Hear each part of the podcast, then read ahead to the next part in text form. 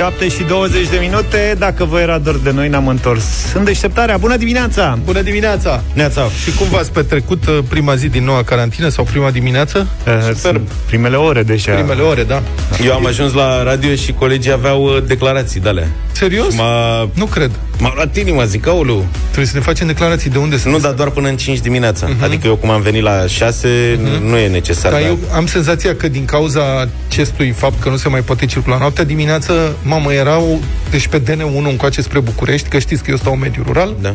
Mamă, se mergea cu o viteză incredibilă Deci că erau lumea era, Crezi că au plecat mai târziu? Da, au plecat mai târziu Erau disperați să mergem da, mai să tare evite să mai- declarația Da, să evite declarația Mamă, sau ceva, și nu le știu. era, le era frică sau nu știau să scrie de N-am au văzut plecat? nici, niciun echipaj de poliție pe nicăieri. Asta că zic. La ora asta se schimbă turele. Ah. Așa că... Păi nu și-au Nicio avut problemă. azi noapte Din ce am văzut pe la televizor Azi noapte au fost filtre pe peste tot Că A, n-a serios? se, păi, A început treaba? A început azi noaptea la 12 Mhm. Am intrat în starea asta nouă În care nu mai ai voie să circuli între 12 noaptea Și erau înțeleg, și filtre? 5 dimineața Da, au tot arătat pe la știri Filtre Oricum am înțeles că ne-am liniștit cu piețele închise care sunt... Au scăpat că se mută afară. Peste tot. Primarii, toți primarii responsabili au Cel găsit puțin în soluții, București da, asta au făcut. să mute... Deci stai un pic, asta a fost din capul locului să aș- Adică au spus că Nu, era închid panică. piețele închise Era panică mare. Aoleu, că ce facem? De unde ne mai cumpărăm noi lucruri? Păi că se eu- închid piesele închise. Păi, pentru mine, de exemplu, ca un vechi client al oborului, e o problemă că în la Obor? hala de la obor, Așa? la etajul 1 sunt cei care vând carne, mezeluri, fel și fel de minunăți, zacuști. Nu, rămânea Și așa de alte mâncat, îți dai seama. bunătățuri. Băi, era Ăștia momentul, cu, cu La piață, la- legume, fructe de jos, da. era momentul perfect să intri la cură de slăbire. Intru oricum. La piața la parter, pur și simplu s-au ridicat storurile. Înțelegi? exact. Și acum piața Obor, că era panică mare. A, lăsa închide Oborul. Au ridicat scol, au ridicat, ce am frate? S-au ridicat storurile și gata. E o piață frig mai friguroasă, dar e a noastră. Dar văd, am Pe văzut, da, însă la etajul 1 nu cred că funcționează asta cu... trebuie verificat. Da, Astăzi o să mă te duc duci personal la Zacuști să verific. Da. să verifici dacă e deschis sau nu la Zacuști. Da. În schimb, am văzut că a început să dea din nou atacul la hârtie igienică. Doamne, era să spun altfel. Eu am luat acum 3 săptămâni în Nu știu ce te face. Luca a avut niște recomanda informații. prietenilor Mei Da. pe... Eu nu, nu înțeleg de ce reacția asta. Adică oamenii sunt, spaima este, frate, să mergem să luăm hârtie igienică. Am văzut de mare e teamă. Am văzut fotografii deja pe net. Să luăm hârtie igienică. Păi, eu am puteți- fost vineri. Vineri am fost într-un uh, hipermarket de ăsta să mai iau una alta Așa? și am văzut că stocurile de hârtie erau uh, ușor uh, atinse, ca să Aveau spun bulină așa. roșie, da, era... Da, și m-am uitat după aia, m-am uitat și la săpun. Le erau intacte stocurile. La săpun nu e- Adică n-a acolo fost- nu, nu era nicio La mișcare. săpun Păi n-a nu, fost la, problemă. în momentele astea te uiți la, clasic la drojdie da. și la cosmetice te uiți la spirit. Că spiritul se...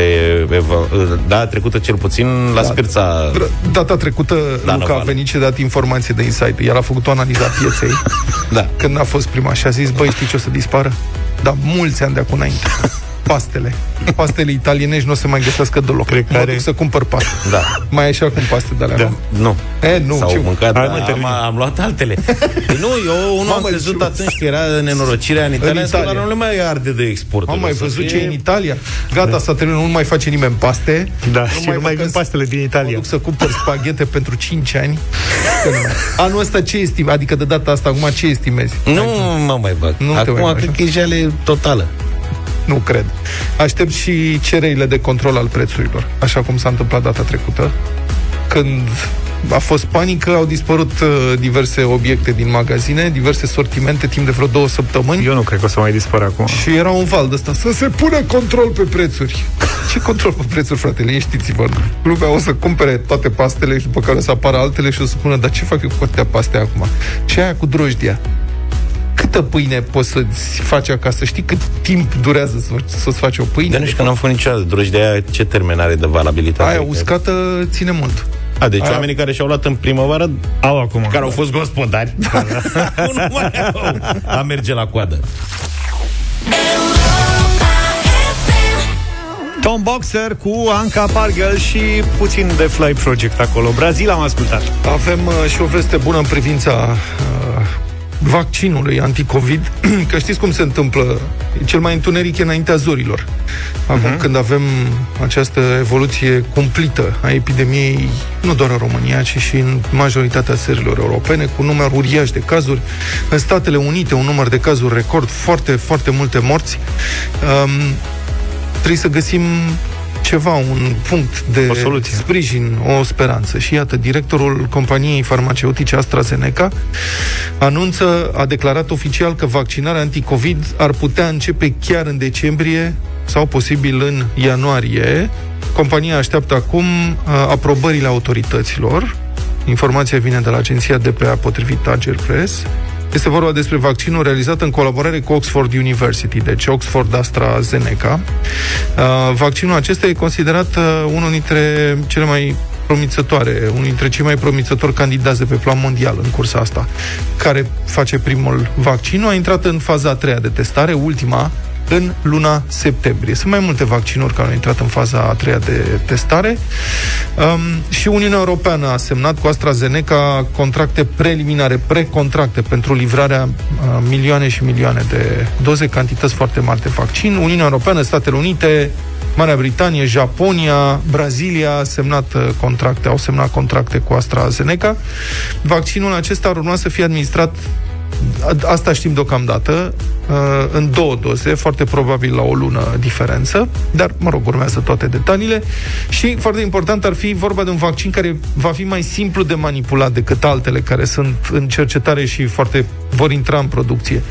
Adică, unele dintre acestea vor trebui transportate și stocate în condiții dificile, la temperaturi foarte, foarte joase. Însă, vaccinul ăsta de la AstraZeneca uh, s-ar comporta ca vaccinurile obișnuite, ceea ce e un mare avantaj logistic în momentul în care trebuie să faci distribuție de sute de milioane de doze uh-huh. pe un continent întreg. Uh, mecanismul folosit e un mecanism uzual, cu un virus neutralizat.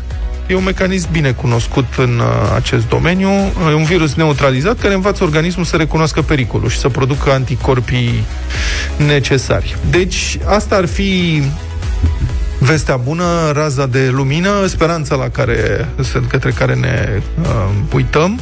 Și după cum a anunțat, probabil că vă amintiți, după cum a anunțat Ministrul Sănătății în deșteptarea săptămâna trecută, vaccinarea anticovid va fi etapizată și vor fi categorii prioritare, adică noi, mă rog, oamenii de rând, Luca Zaf și cu mine, vom mai avea de așteptat și împreună cu foarte mulți dintre voi uh, prieteni, mai întâi vor fi uh, vaccinați oamenii din sistemul de sănătate, așa cum este și logic, pentru că acolo este prima linie de apărare sau prima uh, linie de tratament împotriva pandemiei.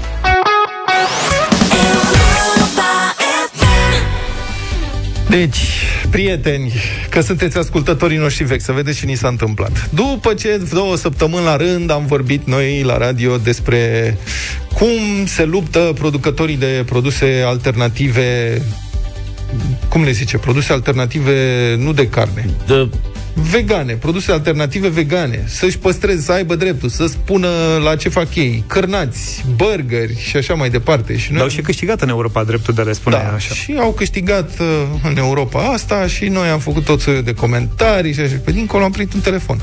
Bă, dar voi ați încercat să mâncați așa ceva? Cărnați, burger, nu știu ce? Niciodată. Și am zis, bă, nu. Și, mă rog, după câte ne știți, noi curioși Am și încercat să scăpăm că venea weekendul Hai că nu suntem pe la radio nu, stați, Eu am fost curios Eu am zis că sunt curios și drept urmare, vineri Am primit de mâncat, de gustat și de mâncat burger din proteine de burger de mazăre, de ăștia, de la Verdino, de nu știu, ăștia care se găsesc de vânzare. Da. Burgeri, pizza cu salam peperoncino vegan, mititei vegani, burger vegani, știți? Și am făcut experiment și pe colegi, le-am dat și lor să mănânce și am mâncat și noi. Și serios, adică s-a clintit un pic convingerea. Serios vorbesc. Adică eu am mâncat mititel picant din mazăre și burger și nu, nu că nu poți face diferență, e foarte greu de descris. Bă, dar dacă nu spune cineva că este vegan... Nu te prinzi. Serios. Clar, mai Băi, ales uite... la, la mititeia picanți, că fiind și puțin picanți așa și cu... Tu ai pus pe grătar. Da. Am făcut la grătar și se și fumă de la, uh-huh. de la cărbuni și nu, adică și, și eu la fel am testat pe copii. Da. Să văd dacă se prinde. și zic, eu Ștefane, cum e micul ăsta? Bun. Da. Și nu s-a prins că nu e din carne. Păi nu, nu e atât de zemos ca ăla de la obor. Nu, dar consistența da, aproape exact. și la aspect și la da. Gust. Dar acum, dând filmul, filmul înapoi, n-aveți, dacă nu știați, eu nu cred că vă prindeați foarte repede. Sau mă rog. Băi, mă gândeam cu ce, dacă nu știam, nu știam. Băi, nu, mă, mă gândeam, adus... știi ce, mă gândeam cu ce fel de carne e. Adică mă gândeam că e un gen de carne pe da. care poate nu l-am mai încercat, dar nu mă gândeam că nu e de carne. Serios, sincer vă spun, da, a fost da. o surpriză. Mie mi-au adus acasă pizza da. și era pusă într-o cutie de pizza de folosesc de obicei. Deci aș fi putut, or, știi? Aș da. fi putut oricând să spun, băi, un sortiment pe exact cum ai zis tu, Vlad, da. pe care nu l-am încercat. Păi asta am primit și eu. Nu l-am încercat. Deci am primit pizza asta cu peperoncino, da, exact. burger și uh, mititei. Și când m-am uitat la pizza, m-am și mirat. Am zis, mi-au trimis pizza cu salam de la Verdino, cum adică? Pentru că feliile alea de peperoncino, păi sunt leit, adică arată peperoncino, nu, nu faci diferența. Când guști, sigur, se, e mai pregnant e mai gustul prins. de boia la, mm-hmm. la cu Da, dar burgerul a fost și și arată ca un, o chiftea de burger. Deci, asta e Nouă ni s-a transmis că noi suntem flexitarieni, de fapt, dar nu știm. Ce suntem? Flexitarieni, deci fii atent, flexitarieni, am aflat și eu. Așa? Deci noi nu suntem carnivori, carnivori. Noi, de fapt, mâncăm carne, dar nu tot timpul. Da. Uh-huh. Bun, nu o facem conștient, dar flexitarienii, ci că stăia care fac conștient lucrul ăsta, adică nu mănâncă carne în fiecare zi, mănâncă numai ocazional și în rest mai mănâncă și produse vegetariene, vegane, adică și Aha. salate și lucruri de-astea, că sunt, au și un sentiment de responsabilitate față de, față de lumea în care trăiesc. Salvăm și planeta. Da, pentru că aici Aici n-ai ce spune. Din punctul ăsta de vedere, da, zootehnia este o industrie care consumă enorm de multe resurse. Deci chiar consumă uriaș foarte multă apă. 29% din consumul mondial de apă potabilă, de apă dulce, de fapt, merge în zootehnie. O treime ca să înțelegeți cât uh, de mult. Pentru că, na, costă e multă investiție de făcut aici. Deci dacă dacă poți să mănânci mâncare vegană fără să te deranjeze foarte mult să simți diferența, dacă poți să devii flexitarian și te gândești cumva și la viitorul copiilor tăi, atunci da, cred că merită să încerci lucrul ăsta, fără să renunți cu totul la carne. Cred că ar fi o alternativă serioasă. Uite, Verdino chiar ne propune o alternativă mai sănătoasă pentru planetă la produsele din carne. Și avem și o întrebare pentru voi. Ce faceți concret pentru viitorul copiilor voștri? Serios, tu, ce faci concret pentru viitorul copiilor tăi? În afară de meditații. Da, da trimite-ne răspunsul tău repede, acum, dacă se poate, pe WhatsApp la 0728 111222 și poți încerca, poți câștiga un voucher de cumpărături de 350 de lei de la Verdino pentru a încerca și tu produsele pe bază de mazăre, ajutând puțin și pământul. 0728 111222 Tu ce faci concret pentru viitorul copiilor tăi? I got you! Leona Lewis a fost alături de noi.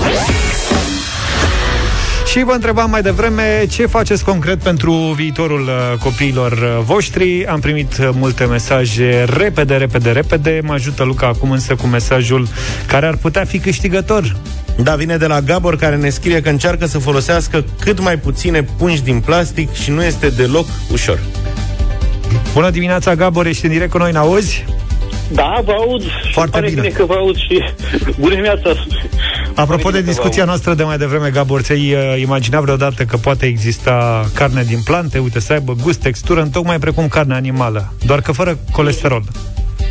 Deci eu sunt un om destul de bătrân, am 62 de ani. Mulți da, înainte. Repet, această, mulțumesc frumos. Această idee deja în copilărie, deja citisem că în state au încercat să facă ei ceva de acest gen, dar uite acum au ajuns și la un rezultat practic. Dar ceea ce nu știu în ce măsură e chiar economic sau cum să spun, dacă nu cumva se consumă mai multă energie, mai multă apă chiar sau, mă rog, nu știu, evident n-am informații de acest gen.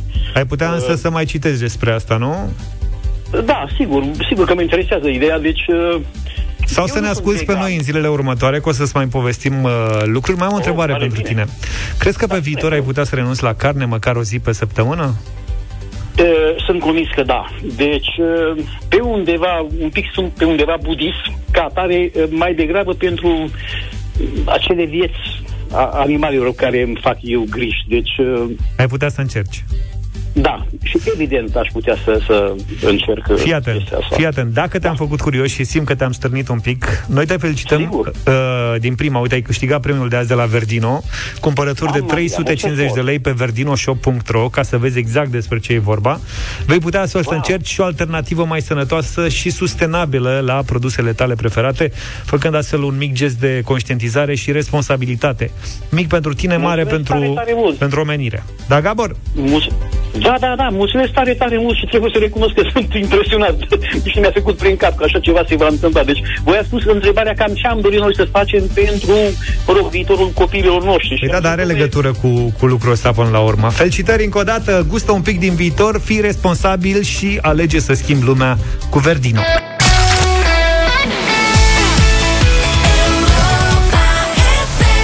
We don't talk anymore. O zi de luni. A început uh, bine, zic eu, deșteptarea, am ajuns la 8 și 10. Da, să vorbim și despre lucrurile bune, dar să vorbim și despre lucrurile care ne-ar putea face rău. Pandemia se intensifică nu doar în România, se intensifică în Europa, în Statele Unite, unde se înregistrează zilnic noi infectări în, în valori foarte, foarte mari. Un sfert din numărul total de decese la nivel mondial se înregistrează acum pe vechiul continent. Um, unde sunt, din câte știu, 12 milioane de cazuri deja. În România, transmiterea comunitară este exponențială, am ajuns într-o creștere foarte rapidă. În octombrie, rata săptămânală a infectărilor s-a triplat. În noiembrie, mă rog, în prima săptămână din noiembrie a crescut cu 54%. Am depășit 300.000 de, de cazuri de la începutul pandemiei. La terapie intensivă sunt peste 1000 de pacienți în stare gravă nu e bine deloc. Ce urmează? L-am sunat pe domnul profesor Emilian Popovici, vicepreședintele Societății Române de Epidemiologie. Bună dimineața, domnule profesor! Bună dimineața dumneavoastră și ascultătorilor Europa FM. Acum, din ce simțim noi, poate ne înșelăm, dar din ce observăm noi, oamenii par cumva așa epuizați de efortul ăsta de respectat de restricții de luni de zile și în ciuda încercărilor, uite că nu se oprește pandemia, începe să se instaleze un soi de fatalism. Adică ce o fi, o fi. Ce șanse dați dumneavoastră noilor măsuri de carantinare parțială de a duce totuși la o aplatizare a numărului de cazuri a curbei îmbolnăvirilor? În primul rând că nu este un moment uh, să devenim fataliști uh, și nici să ne epuizăm, pentru că mai urmează 5 luni de iarnă. 5 eh, luni de iarnă, care înseamnă condiții pentru continuarea evoluției virusului, eh, cel puțin pe același nivel pe care a fost până acum. Eh, pentru că iarna cu frigul și cu mezeala și cu toate celelalte condiții facilitează, practic, pătrunderea virusului la nivelul căilor respiratorii. Deci nu e un moment de demobilizare, ci un moment de demobilizare.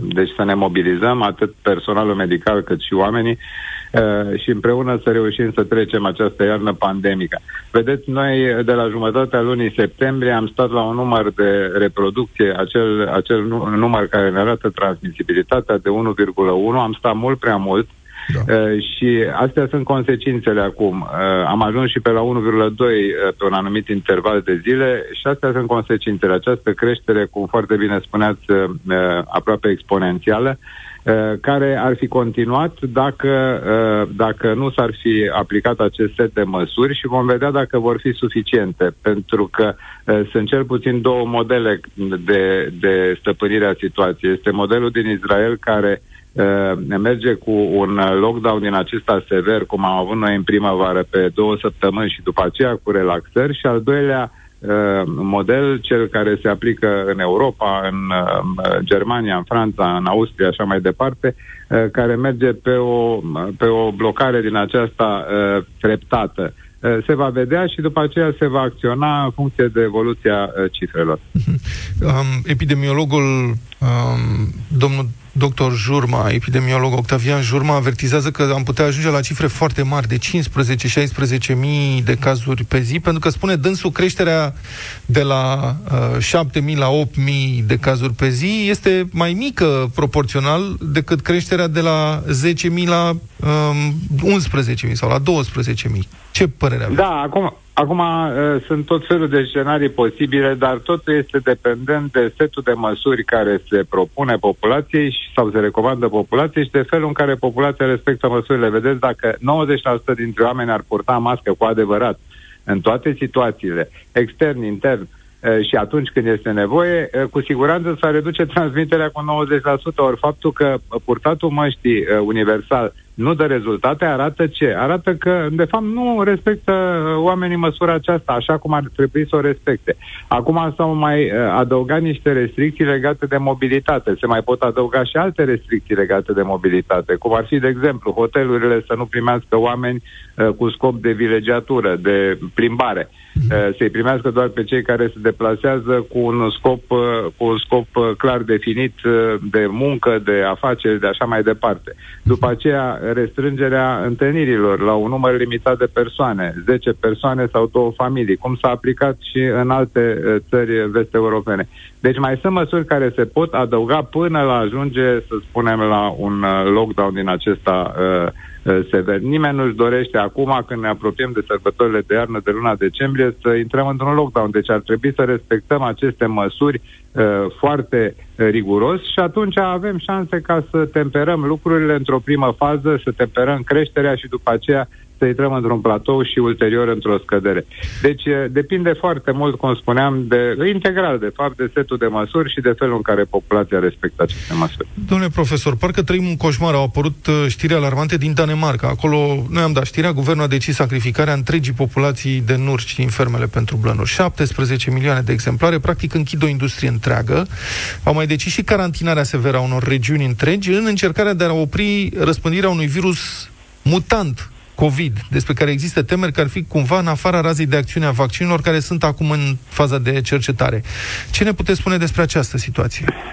Da, vedeți, și mie mi-a tras atenția o știre care spunea că uh, o variantă în aceasta nouă de virus ar face ineficiente vaccinurile și am studiat problema, am studiat comunicatul Organizației Mondiale a Sănătății și nu stă situația chiar așa. Uh, în sensul că Uh, au fost uh, semnalate. Deci, în primul rând, uh, mutațiile sunt caracteristice virusurilor și nu este nimic deosebit în privința asta nici la COVID.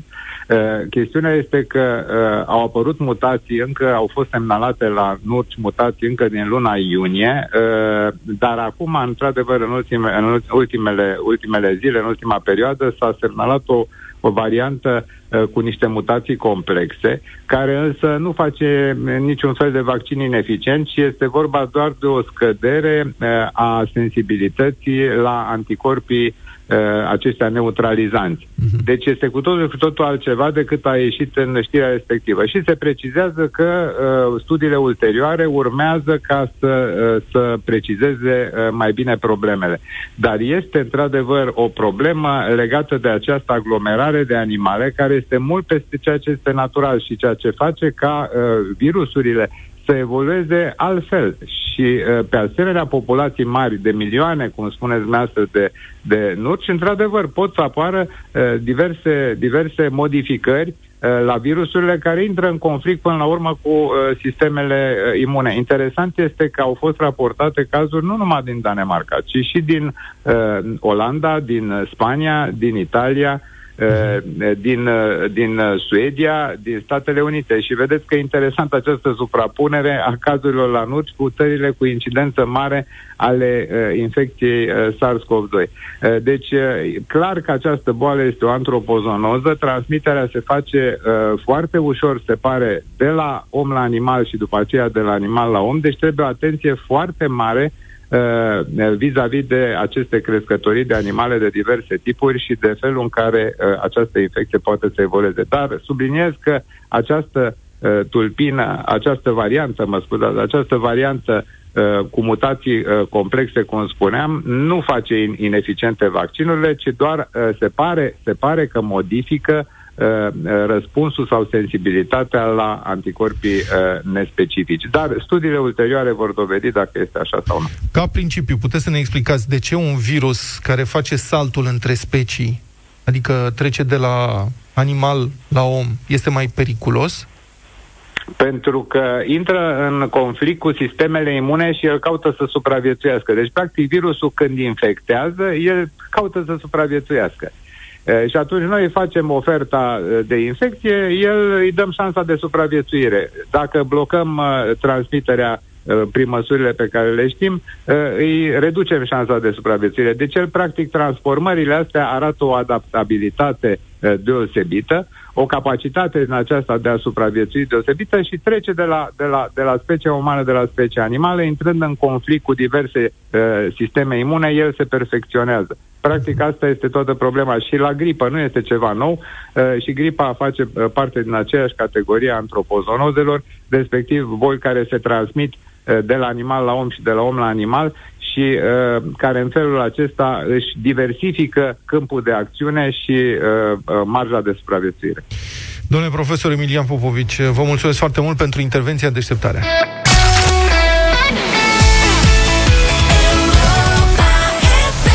Iată că a sosit și momentul mult așteptat. Noi îl așteptăm acum să vedem cine se încumetă să ne ajute cu încălzirea vocală. E o misiune pentru toată România, vă dați seama. Deșteptarea și Fiorda te provoacă zilnic la o sesiune fulger de încălzire vocală. De ai gâtul iritat, nu uita, cu Fiorda e salvat. Deci, cine sună să intre în direct, cine încearcă 0372069599 e numărul de concurs, număr cu tarif normal. Cine se antrenează cu noi primește de la Plant Extract un voucher valoric de 150 de lei. Și facem încercarea acum cu Maria. Bună dimineața, Maria! Bună! Bună dimineața! Ce faci? Ce faci, Ascult Maria? cu multă plăcere și am intrat pentru prima dată după atâta timp. Am înțeles. Nu nimic, că avem astăzi un exercițiu foarte simplu. Avem un moș aici lângă noi, un exercițiu de dicție cu un moș. O să, o să opresc radio? Da, oprește radio Maria, astfel încât să ne auzi perfect. Gata? Da? Fii atentă, fii atentă la ce spune colegul nostru și trebuie să repeți exercițiul ăsta. Un moș cu un coș, în coș un cocoș, moșul cu coșul, coșul cu cocoșul. Un moș cu un coș. Un- un- Din cocoș, din coș un cocoș. Și din cocoș un borș. Moșul cu... Și din cocoș Din- un borș. Din cocoș un... Hai, fii atentă, încă o, da- fii atentă încă o Da. dată. Un moș cu un coș, în coș un cocoș, moșul cu coșul, coșul cu cocoșul. Un moș Cu un coș. cu, cu un coș. În coș un cocoș. Un cocoș. Moșul cu coșul, Moșul cu coșul, coșul cu, coșul cu cu cocoșul. cocoșul. Hai că am scos-o la capăt cumva. Nu vă aud bine. N-are nu Nu știu e de nimic, ce- nu e nimic, că te auzim noi, Maria. Asta e important. Îți mulțumim fo- Bravo, ai fost foarte bună Tocmai ai câștigat de la Plant Extract Un voucher valoric de 150 de lei Mulțumim tare mult! Să vă dea Dumnezeu multă sănătate, să puteți continua tot așa. Eu vă iubesc mult și vă ascult cu multă plăcere în fiecare dimineață. Maria, îți mulțumim, Mulțumim. pentru curaj Iar pe voi ceilalți vă așteptăm și mâine dimineață În deșteptarea la o sesiune fulger de încălzire vocală Și nu uita de ai gâtul iritat Cu Fiorda ești salvat Chainsmokers și Coldplay 8 și 36 de minute Propun să trecem în viteză la subiectul În următor viteză, da, cu vreo lună în urmă, când uh, mă autoizolasem eu, i-am prins pe băieți că discutau, scăpaseră aici singuri în emisie și ei discutau, aflaseră că există Formula E, e. adică curse de Formula 1, dar cu mașini electrice. Noroc că Altfel. ne-au spus ascultătorii că habar n-aveam Da, și, mă, erați atât de mirați de povestea asta, încât de o lună tot pândeam momentul să dăm niște Formula E la radio. Și avem cum sună Formula E la radio. Fiți atenți! Practic, Ca un polizor. ați fost vreodată la dentist? Astea sunt mașinile de Formula E pe circuit. Asta accelerează. Războiul stelelor. Acolo ți-a atins nervul. Exact. Iau! Sună ca un, uh, ca un film de science fiction. Da.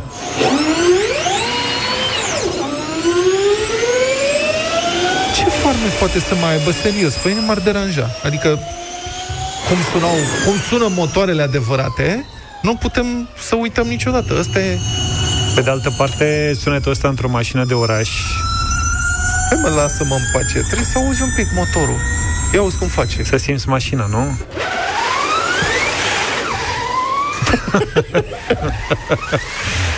da, asta e mai mult mixer de bucătărie. Dar Formula 1 adevărată nu ai?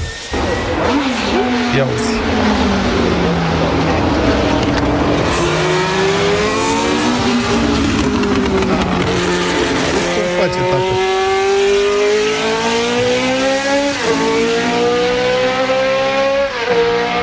Nici asta nu mai e ce a fost, dar oricum. E, cât de cât. ocasional mai au pe Mihai Bravo de astea. Noaptea. Bine, mai mult la clasa moto, ce e adevărat, dar și la auto mai prins. Nu o să mai auzi o perioadă, că acum nu mai au voie. Nu, o să facă ziua. Fac cu declarații. Prinde-l pe unul de ăsta, dacă vine și întreabă de declarații. În oraș e plin. Afară e mai greu.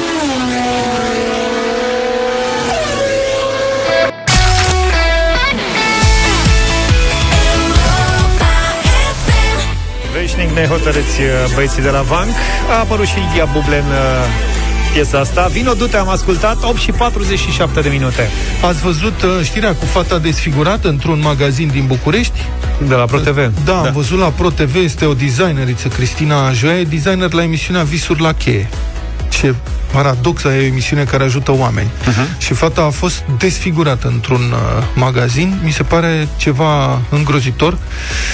Uh, aș, aș vrea să vorbim un pic despre asta, pentru că e ceva de neimaginat. S-a întâmplat în, practic în centrul capitalei României, în, în miezul zilei, o tânără care era la cumpărături lovită în față cu un box pentru că a atras atenția unei alte persoane că a parcat neregulamentar. Culmea unei femei. Da, unei femei.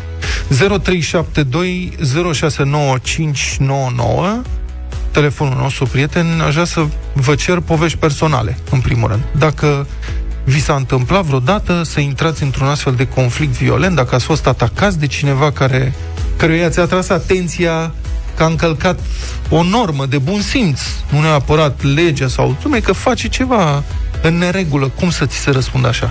Deci dacă vi s-a întâmplat vreodată sau dacă știți pe cineva care i s-a întâmplat așa ceva, 0372069599 și Saurin, de ce credeți că se poate întâmpla așa ceva? Pentru cine n-a văzut uh, știrea, iată-o pe scurt. Deci, Cristina Joia, care este unul dintre designerii emisiunii Visuri la Che de la Pro, a fost atacată cu o ferocitate incredibilă într-un magazin din capitala României. Atacatoarea este o altă femeie. Cristina îi reproșase cu doar câteva minute înainte că își lăsase mașina pe trecerea de pietoni în fața magazinului, blocând accesul oamenilor. Un lucru pe care l-am văzut de o infinitate de ori, cu toții, și ne deranjează pe toți, că nu avem pe unde să trecem. Acum dau seama că pot fi sau sunt în pericol în fiecare zi. Da, domnule, adică oameni care parchează pe locuri rezervate persoanelor handicap, care își lasă mașinile în mijlocul drumului, pleacă și îi spui, domnule, te rog frumos, nu parcheze în regulă. Bun, asta a, a zis Cristina. Da. Asta a fost un schimb de regu- replici acolo. Uh, aia care parcase urât, înțeleg că a înjurat-o. N-a mers mai departe, că vorba aia e o femeie, ci doar nu se ia la bătaie în mijlocul străzii. A intrat în magazin să-și facă cumpărăturile, în câteva minute a venit asta și din spate, a lovit-o în față, presupunerea e că avea un box în mână. Cine nu știe ce e la box, boxul este o armă albă. Este un instrument care se pune pe degete așa și Din metal din și metal. care rupe tot. Și care rupe tot. I-a fracturat piramida nazală, practic i-a spart fața, asta se spune, i-a tăiat fața, Asta a leșinat, nimeni n-a intervenit, mă rog, ce era de intervenit, paznicul magazinului nu Bine. era înăuntru, Paznicii ăștia de magazin săraci, ai găsit dacă ar fi fost paznic cu mare lucru, nu aveai să facă. În general sunt persoane. Bun. La mine, de exemplu, o doamnă în vârstă. L-am văzut intervieva după aceea. Era un adult în, toat, în toată puterea, cred că se ducea și la sală. Dar uluitor mi se pare următorul lucru. Faptul că poliția, poliția a identificat agresoarea. Simplu, atacul s-a produs într-un magazin unde sunt camere de supraveghere. Da. Au Deci, toate dovezile, dovezile Poliția, posibile. Da, a identificat agresoarea, dar stă cu mâinile în sân. Potrivit ProTV, poliția așteaptă acum ca victima, care este în spital, fata este operată, am văzut-o aseară la televizor, e cu bandajată toată pe față, nu poate să respire pe gură, vai de capul ei. Deci așteaptă ca victima să vină la poliție ca să depună o plângere. Eu asta nu înțeleg. Îi presupun că o fi vreo normă legală, dar Bă, nu se poate deplasa totuși o echipă de poliție să ia o declarație? Adică avem în momentul ăsta un atacator, o atacatoare, da, violentă, folosind arme albe într-un loc public, sub cameră de supraveghere identificată și e în libertate. De ce? Păi așteptăm să vină victima. Păi victima o să stea în spital. 0372069599 Dumitru e deja cu noi. Bună dimineața! Dumitru. Salut! Bună dimineața, bună dimineața, domnilor. Da, te În primul ascultăm. rând vreau să zic că îmi pare rău ce i s-a întâmplat doamnei Cristina Joia, că o urmărim cu toții pe la televizor această persoană. E vorba, e o Și- femeie oarecare, nu Da, neapărat. da, da, așa. da, așa aveți dreptate. Ce vreau să vă spun dumneavoastră, în primul rând eu sunt șocat că poliția nu se autosesizează pentru domnule. ce s-a întâmplat acolo. Cum e posibil? Nu știu cum e posibil, dar eu rămân, uh, rămân așa, nu, sunt un om simplu, dar răm- ce frică, domne, să mai, a- să mai acționez cumva. Mie mi s-a întâmplat, dar n-am luat bătaie. Eram la semafor la mine în oraș și un domn în fața mea din mașină a aruncat pe geam două sticle de plastic. Eu știam, așa din vedere, domnul respectiv, că stătea, domne, peste stradă, locuia el. Da, Am claxonat și am făcut semn că de ce arunci. S-a dat jos din mașină, incredibil. m-a înjurat și mi-a zis, dă-te jos și adună-le tu dacă ești așa de șmecher sau mă rog. Eu am avut geamul deschis la mașină, m-am gândit, bă, să-l închid, că îmi dă ăsta și vreuna. Dar nu l-am închis și a zis, domne, dumneata stai peste drum. Eu știu că stai aici, cum să arunci la tine la poartă? Uh, vreau să zic că n-a reacționat, n-a mai reacționat în niciun fel după ce m-a înjurat, s-a urcat în mașină, dar n-a ridicat sticlele de acolo din gazon. Domne, de unde ies astfel de specimene? De sub ce bolovani ies astfel de specimene, membri ai societății noastre? Călin, bună dimineața! Bună dimineața! Neața. Călin, Alo? Bună dimineața! Bună te dimineața, ascultăm. Călin. Sunteți în direct. Da, Uh, eu am avut mai multe pățani. Norocul meu e că sunt mai așa, mai voluminos. da. Uh, și una dintre ele, uh, un domn s-a simțit jignit că eu i-am uh, tăiat calea da. și a gândit să-și facă el dreptate. M-a urmărit câțiva kilometri buni, mi-a blocat după aceea când am intrat în parcare, mi-a blocat uh, a, a, ieșirea din mașină. Dar în momentul în care m-a văzut, și-a cerut scuze că nu, că m-a confundat, după asta după ce m-a șicanat. Aproximativ 15 km. Deci e, înseamnă că oamenii aceștia nu pot fi, nu li se poate răspunde decât cu forță? Adică asta este singurul lucru, nu-mi dau seama. Mai departe. mai avem un telefon, bună dimineața! Neața. Alo? Dan, bună dimineața! Alo? Alo, da, da. Da, bună dimineața, sunteți în direct. Da. Da, din Târgu Mureș sunt. Uh, sunt, uh, din păcate, oripilat de ce se întâmplă în țara asta. Da. Și aceia asemenea oameni nu pot să-i numere decât, nu știu, nesimțiți și cocalați, înțelegeți? Și din păcate s-au umplut uh, și la noi în Târgu Mureș orașul de ei, sunt tot mai mulți, tot mai nesimțiți. Asta e un Uh, comportament nu re- încurajat de lipsa de reacție a autorităților și în mod special a uh, forțelor de ordine, a poliției, Da. a jandarmilor. Adică Da. uh, jandarmii au treabă, bat uh, uh, manifestanți în piața Victoriei pe 10 august, dar poliția nu intervine când o femeie este desfigurată, este practic desfigurată, mutilată într-un magazin de o persoană care vine după ea cu un box în mână. Dar poliția așteaptă să vină să facă plângere. Sunt tare Asta- curios ce explicații o să dea poliția. Înțelegeți ce se întâmplă aici? Adică domnul ministru de interne, el peste ce este stăpân acolo? Peste ce e șef? Că în afară de a pune poze cu melci pe Facebook și a apărea, aș face poze în geaca de piele, mai multe n-am văzut. Ne scrie cineva că așa e făcută legea și că trebuie să ne certăm cu Parlamentul, fiindcă anchetele de vătămare corporală se pun în mișcare la plângerea părții vătămate și poliția nu se poate autosesiza pentru că așa e legea. Mulțumim Parlamentului. Bună dimineața! TV makes the superstar 9 și 9 minute Sunteți în deșteptarea la Europa FM Până una alta, în actualitatea noastră, cam 80% dintre pacienții care sunt externați din spitalele românești se declară mulțumiți sau foarte mulțumiți de calitatea serviciilor medicale. Ce țară avem, domnule, Da, extraordinar serios, serios.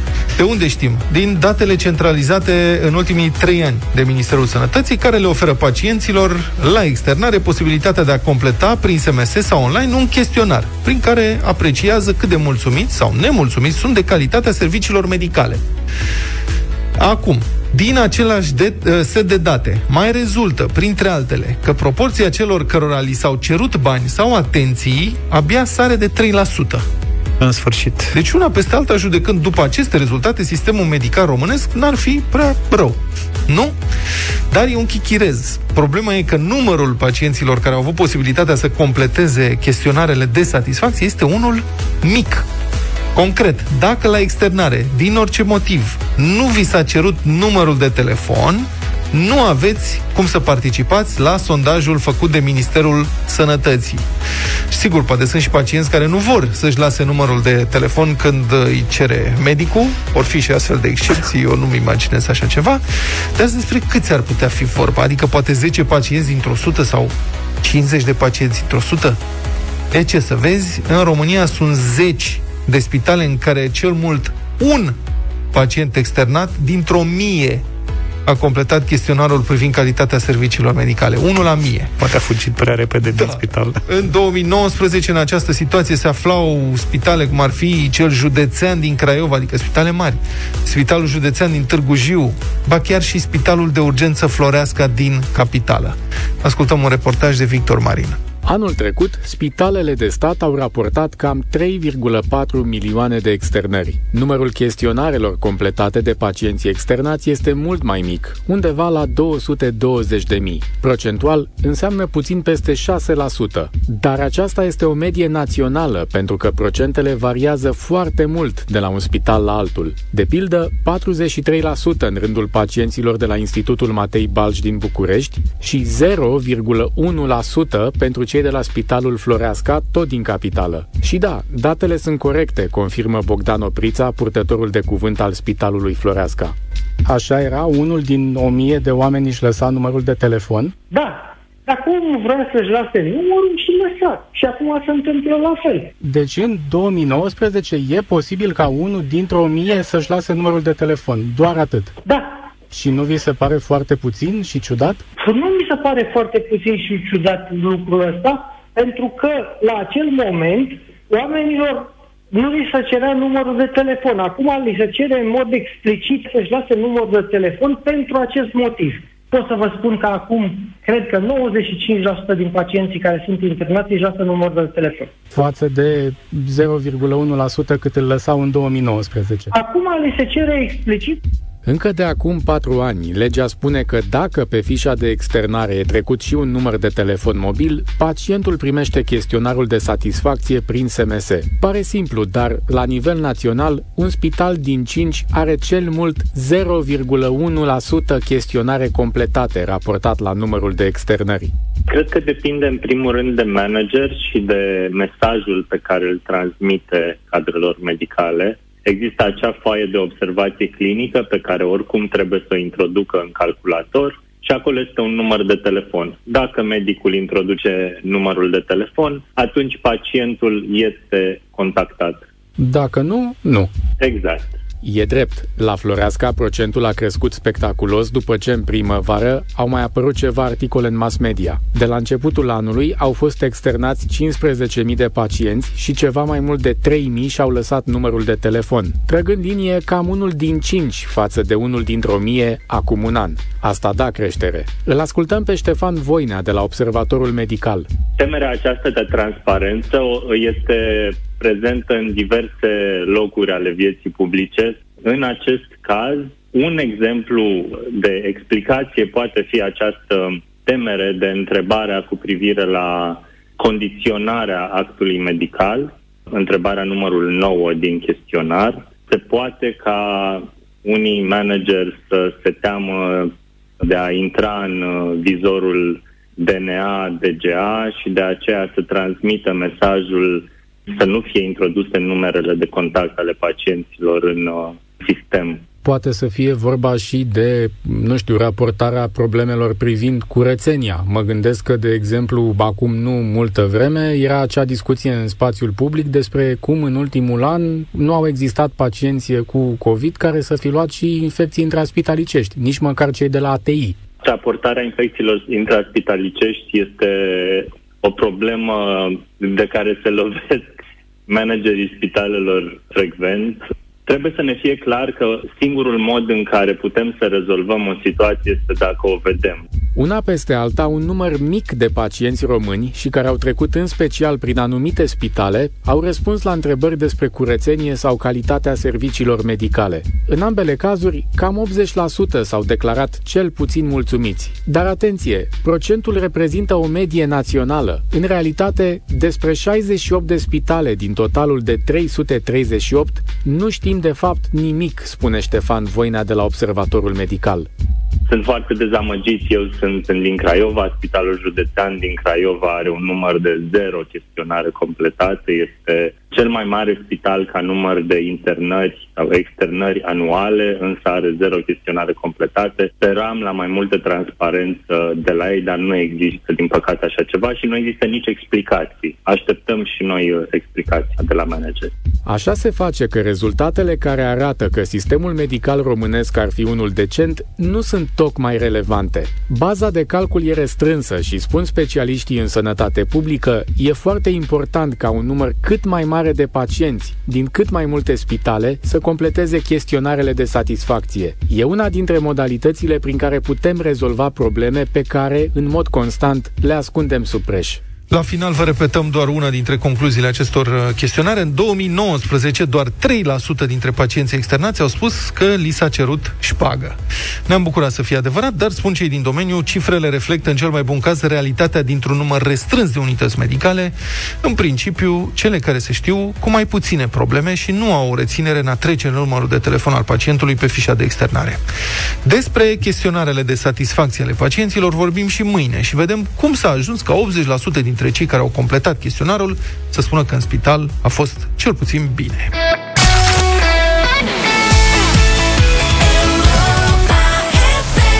Ne-am întors 9 și 22 de minute Bătălia hiturilor în câteva momente. Avem jazz diseară de la 9 la altceva. Piese celebre în versiuni originale Sau reinterpretări superbe într-o nouă seară Altfel la Europa FM cu Andrada Burdalescu.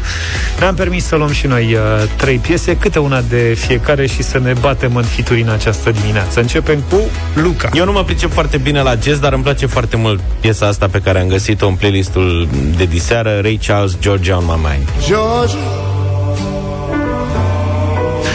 Georgia, the whole day through. Just an old sweet song keeps Georgia on my mind. Eu aș vrea să ne păstrăm optimismul și să ne gândim că o să scăpăm noi până la urmă de problemele astea cu pandemia și cu tot ce ne stă pe cap și vom uh, reveni într-o lume minunată. Louis Armstrong, It's a wonderful, What a Wonderful World. I see trees of green, red roses too. I see them bloom for me and you. And I think to myself, what a wonderful world. Nu știu cu voi, sunteți foarte liniștiți azi. Da. Eu aș pune puțin uh, ritm. Sinatra rămâne Sinatra. Și propunerea mea pentru această dimineață este I've Got You Under My Skin. But each time I do, just the thought of you makes me stop before I begin. Because I've got you under my skin. Ia uzi. Solo. Solo percuția.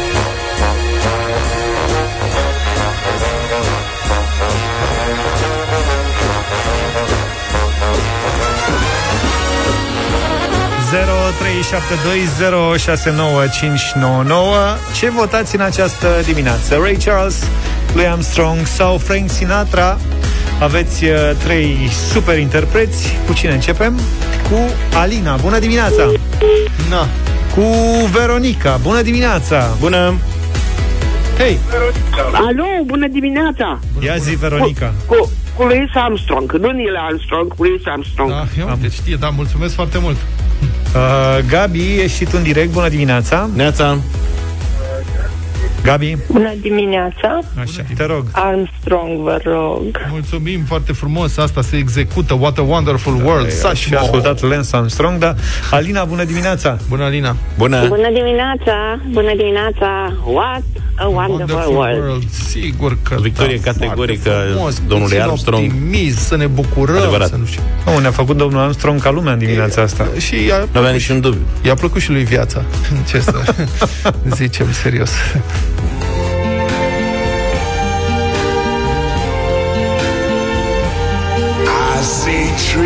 Of green, red roses too.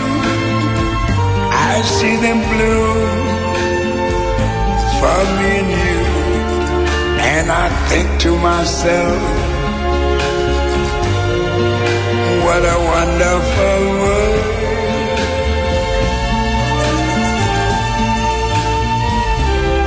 I see skies of blue clouds of white. The bright, blessed day, the dark, sacred night. And I think to myself, what a wonderful world.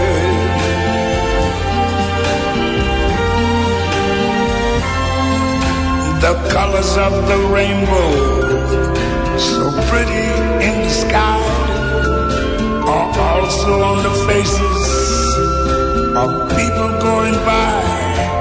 I see friends shaking hands, saying, How do you do? They're really saying, I love you. I hear babies cry. I watch them grow. They learn much more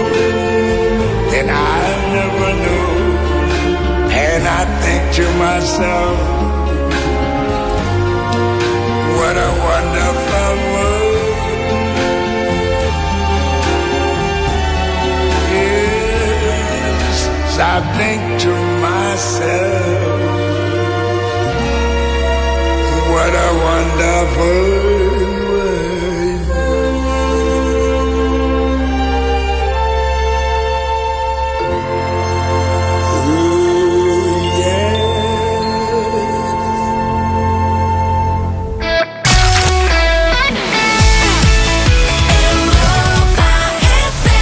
Și când ne veți suna în minutele următoare, ne-am hotărât să consumăm, dar am mai afirmat lucrul ăsta, să consumăm cât mai corect și eficient.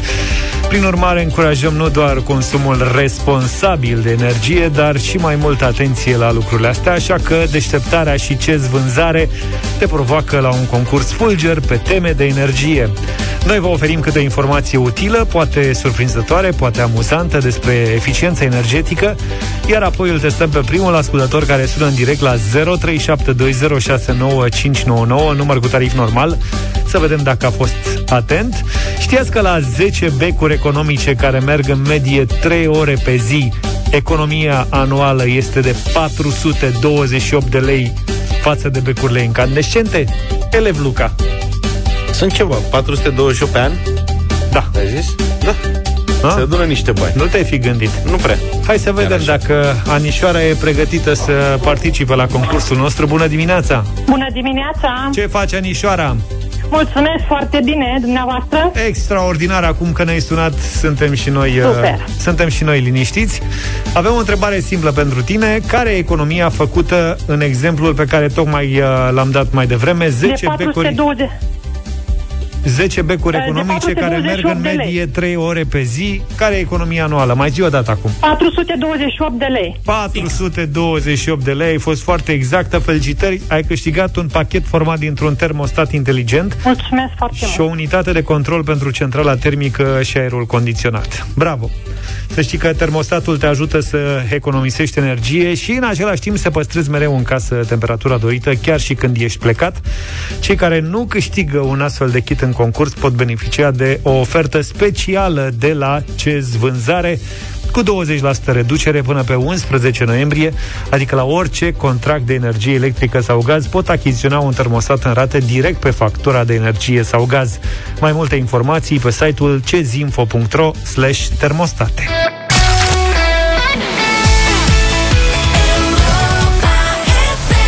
9 și 46 de minute, Madlena Zilei.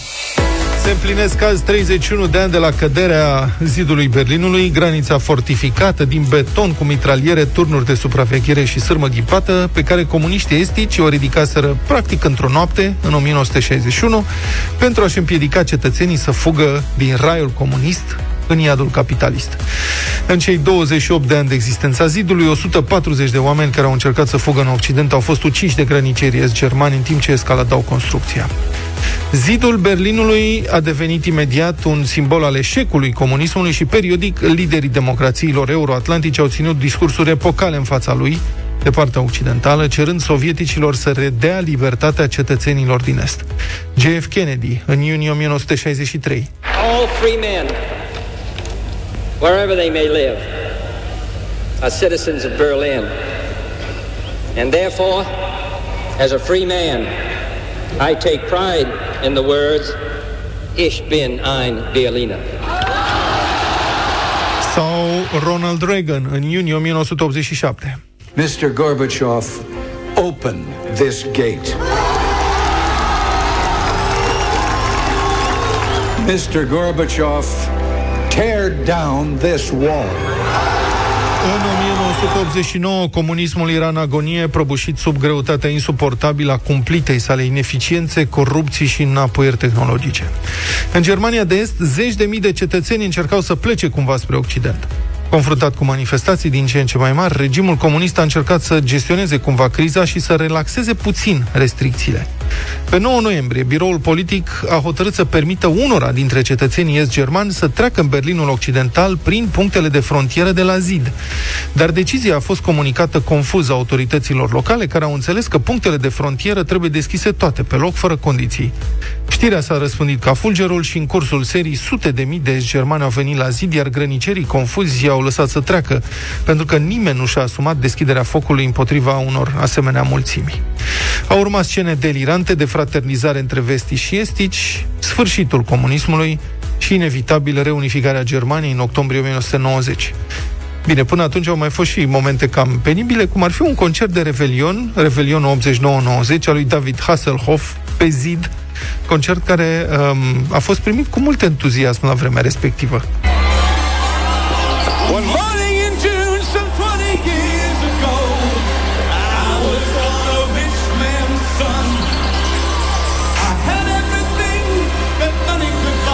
David avea un sacou cu steluțe Așa. electrice. Da, da, da. Ca o instalație de pompă.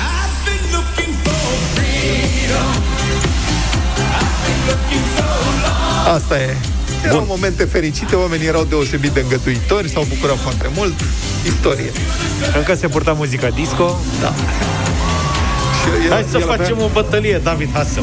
Și el avea păr disco, nu știu dacă... Vrei să facem bătălie David Hasselhoff? Nu știu dacă adunăm trei piese, Păi dar a, cred că- câștig, a câștigat Vlad. Dacă propune el, mâine dimineața asta facem. Eu vin cu genericul din Baywatch. Știi la Baywatch? Dar nu cred că el cânta? Nu contează. Ah. Hai să sfârșim chinul. De ce a fost? a fost. Piesa asta întâmplător e foarte bună, interpretarea. El a avut noroc că atunci a avut șansa că era indisponibil Ricky Dandel. Cred că era răcit sau ceva. Nu, se pregătea pentru revelionul nostru, Ricky Dandel. Avea cer. Da, doar că pe Ricky Dandel la noi l-au înlocuit cu Kauma, știi? Și, și la Bada. Exact acolo, e Ricky. Ne auzim mâine dimineață, numai bine. Toate bune. Pa, pa! Deșteptarea cu Vlad, George și Luca. De luni până vineri, de la 7 dimineața, la Europa FM.